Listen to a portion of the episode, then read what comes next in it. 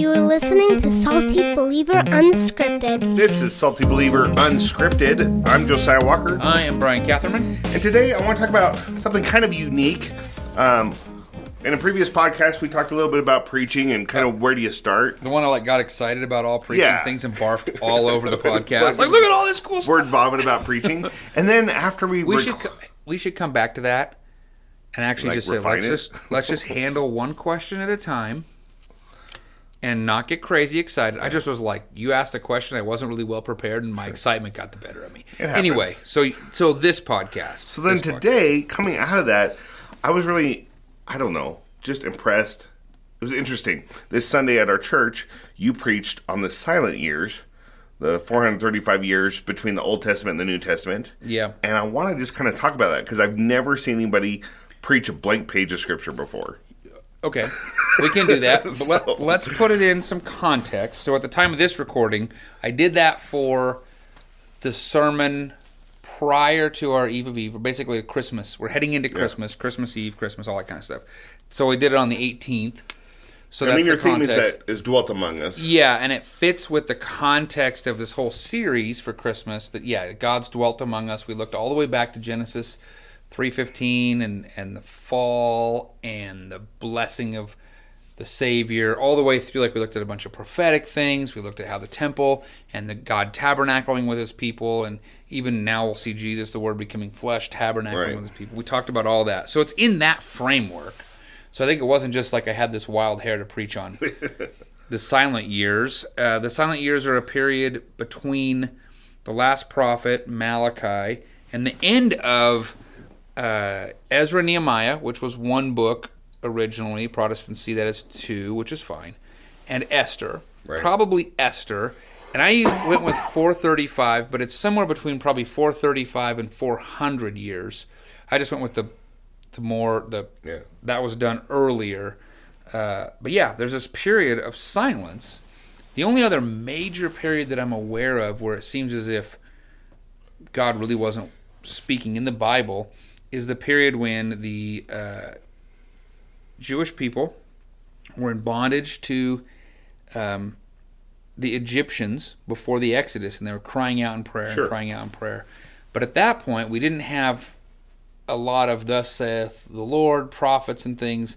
But so this is the period in the silent years, and the reason we decided to put that in the series was because of all of the providence of what God was doing in preparation for the Son of God becoming flesh before Christmas. Um, and not just the providence, but also it's like a giant pregnant pause. Right. It's like a big Well, and I moment, right? I don't know how many people really stop and think about the fact that there's a huge gap between the Old Testament and the New Testament. what represented by like if your Bible prints it a page. Right. And in our pew Bibles, I noticed there's actually a, a full single blank page. Right. But in my the Bible I have here in my hand, Sometimes it's like half a page. it's not or- even so. On the one side it says the New Testament, and when I flip it over, it's blank. Yeah. But in some Bibles, it might say the New Testament on one side. You flip it over, and it's Matthew on that side, or whatever. So, I mean, if you have a phone app, you can't even get to this page, and that page Right. represents these years. So, go ahead. Well, I was just going to ask, like, is it heretical to kind of get up and, and preach on this? Because, I mean, what was your text? Like, how do you.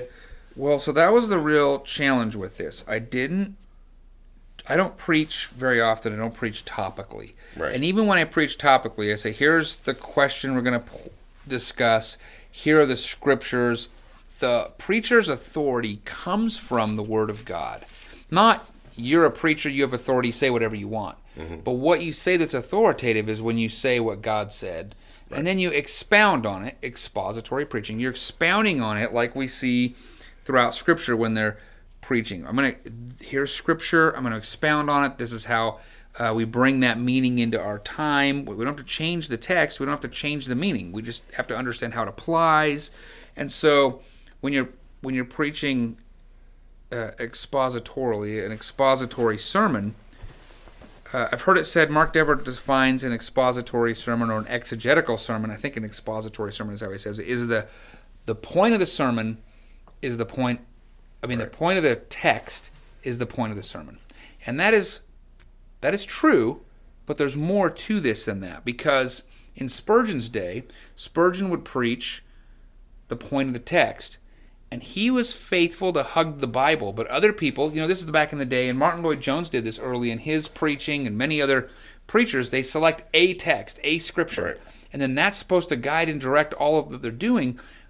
But you do see this occasionally with Spurgeon, hardly ever, but you do see it. But back in that time period, someone would choose the text, and then they didn't let the rest of the context of that text anchor the sermon. So uh, occasionally someone's having their final sermon and they choose some text that they can kind of spin it in eight different directions because the point of the sermon is still the point of that text, but all the points to get to that could come from anywhere. Sure. Other places in the Bible, or more importantly, places outside the Bible. Right. Right. So so John Barada says, no, no, no. If you're going to do it expository preaching, we're going to go beyond like Mark Dever's definition. The point of the sermon is the point of the text, and the text shapes the sermon. The text makes all the points. So now I have a blank page. You can still have a biblical sermon. Right, and so yeah, so the when you just selected a text, the, the type of preaching is called biblical preaching. It doesn't Right. mean it's this is biblical and this is heretical or this Right. is, but that's just how they define it. You took one text, you weren't preaching five ways to make your marriage great. You're saying, okay, no, I have this text. Yeah. So here we go, and let's say you're going, let's say you're going chapter by chapter through your Bible, and you hit Right. that period.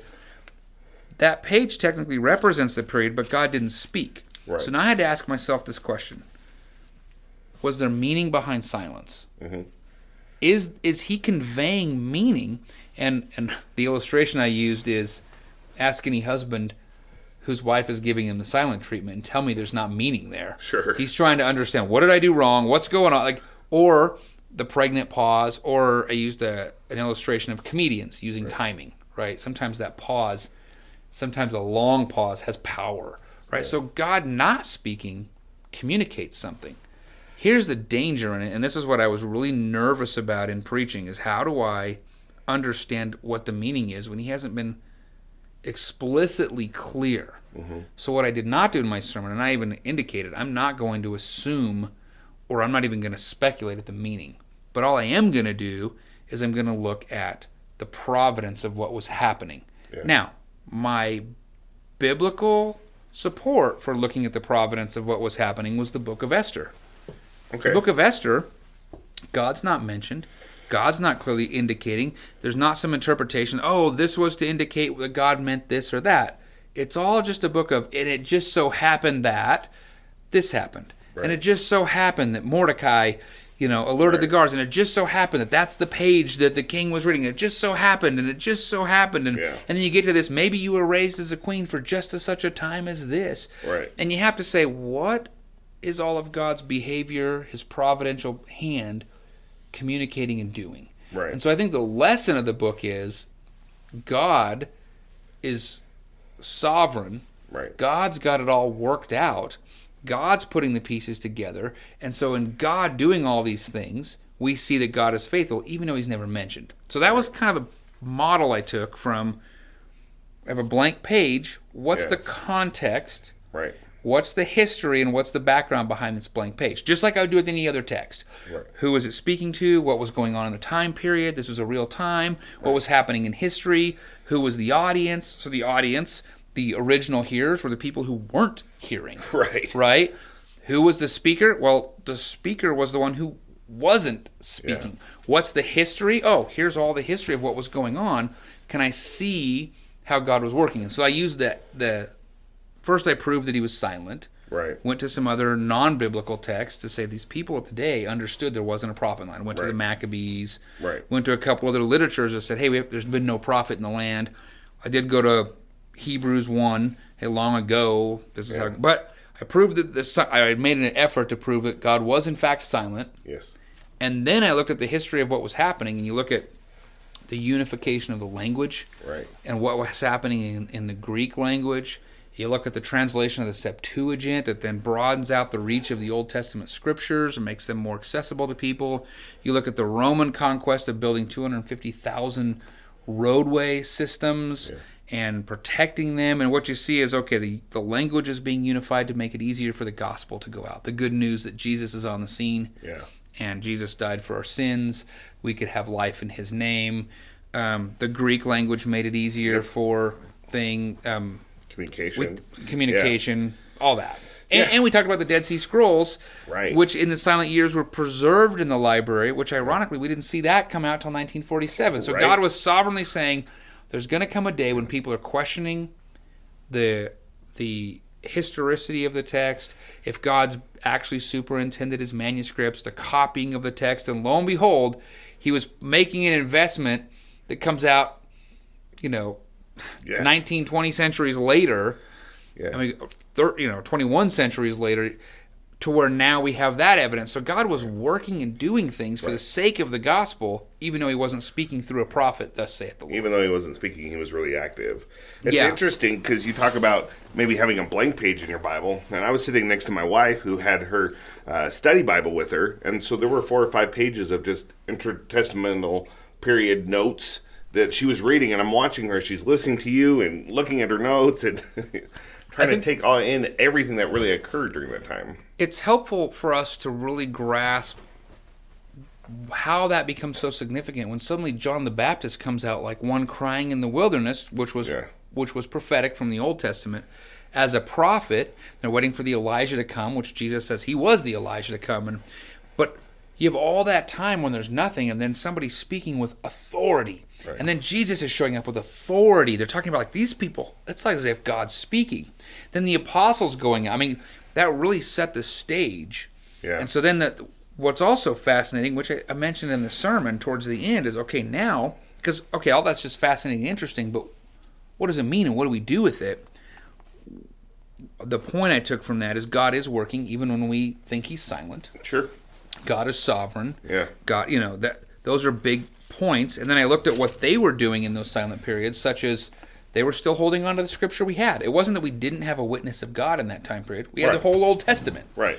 Okay, what were they doing? How did the Magi know? How did they investigate where the child was to be born? What were the promises they held on to? So there's some application we could take from the, the people of the day. They held on to what was said.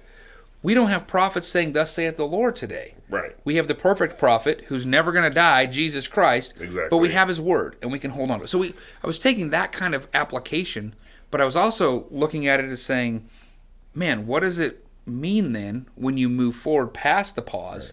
Suddenly, angels are speaking for God. They're showing up to Mary, Zechariah, there's Joseph in a dream, they're showing up to all the shepherds. And if you've had that much silence, ba-da! Right. And then you have jo- John the Baptist coming out of the woodwork, proclaiming, "Thus saith the Lord." Basically, behold, the Lamb Yeah. of God takes away. So we don't think about it because you read the last page, you flip a page, and you just keep going. Exactly. You and know? even though that page was kind of your jumping off point, like you did a really good job at, at covering a lot of scripture, kind of in the Old Testament and the New Testament. I did something by design because expositional preaching, I believe, you follow the best you can the format, the layout, the structure, the tone, the tenor, the temperature of the text that you're dealing with. So I'm dealing with a silent text. right. Okay, I'm dealing with no text technically.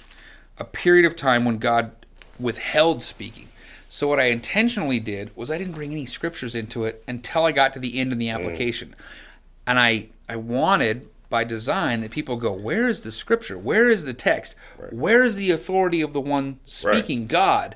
Exactly. Why are we not cuz normally I start I read the scripture before I even start preaching. So I wanted whether they recognize it or not, I wanted people to feel that because I think that was the purpose behind that silent period. sure. I wanted people to feel the same thing on a very micro level that probably the original hearers or lack thereof were feeling.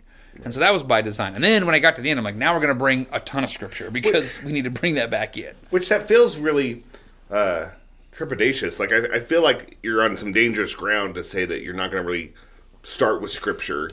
I it, Mm-hmm. it- I feel like it'd be pretty easy for someone to get off in the weeds. So I brought that up in the introduction. You know, so if you, I said open your Bible, if you're Yeah. using the Pew Bible, turn to page 852 or whatever it was. Uh, go to Malachi 4 6 and then just go a little further. But if you've gone to Matthew 1 1, you've gone too far. And then I sat there for about 30 seconds in silence, just, and everyone's looking at me like, what are we supposed to be doing? And I just let it hang there until it was really uncomfortable. Yeah. And then we prayed, let's pray. Well, normally that's where I'd be reading scripture. Sure. So then when I came back to the introduction, I said, you know, I am on I'm on some slippery ground here, some dangerous ground. We have to be very cautious. And I would not make a practice of. Yeah. I don't make a practice of topical preaching. Not that topical preaching is bad, right. but I don't make a practice of it because I can manipulate that more. I could have manipulated this a lot of directions, I mean, but I only did it once in this year, You mentioned talking about the Maccabees, and I mean that's not part of the canon, and so which it's was not something you normally would quote. no, pulpit. no. And I did say this is not breathed out by God. Here's Right. why. But here's but this does show us that they believe there was not a prophet in the land. It was really funny though. We have we have the uh, Ukrainian ministry that's been going here a little bit recently. It's really exciting, and uh, uh, a young lady who translated the sermon so that others could hear it in the earpiece. And she had it ahead of time, and she sent me a text. She said, "I don't have this in my Bible. What are you doing? What is this?" I'm like, "It's not Scripture. It's the Apocrypha." She's in. She was in seminary before the war. Sure. Uh, before, so she knew that. She's like, "Okay," but she didn't know it by that name. Oh, okay. And there was some translation stuff, and she's like, Right. "I'm not sure what this is." Yeah. uh, just because of language issues. And I'm like, trust me. She's like, okay, I feel better now. Because she was kind of Sure. calling me like, what Yeah. are you doing? What's going on? It's like it's Why are we easy to get translating the up in, like, Maccabees? in heresy or something. So, all that being said, like I, I've never seen anybody kind of do this before, take this approach. Would you do something like this again? I'm not sure where else that approach might be because everywhere else that I'm preaching, we have scripture. Right. And even if we go, if we go forward in time to a point, you know, third century, fourth century, we still have scripture. So I was going off what is between those two periods in the testaments. Whereas I wouldn't necessarily think I need to go past Revelation Right. because actually Revelation is the end.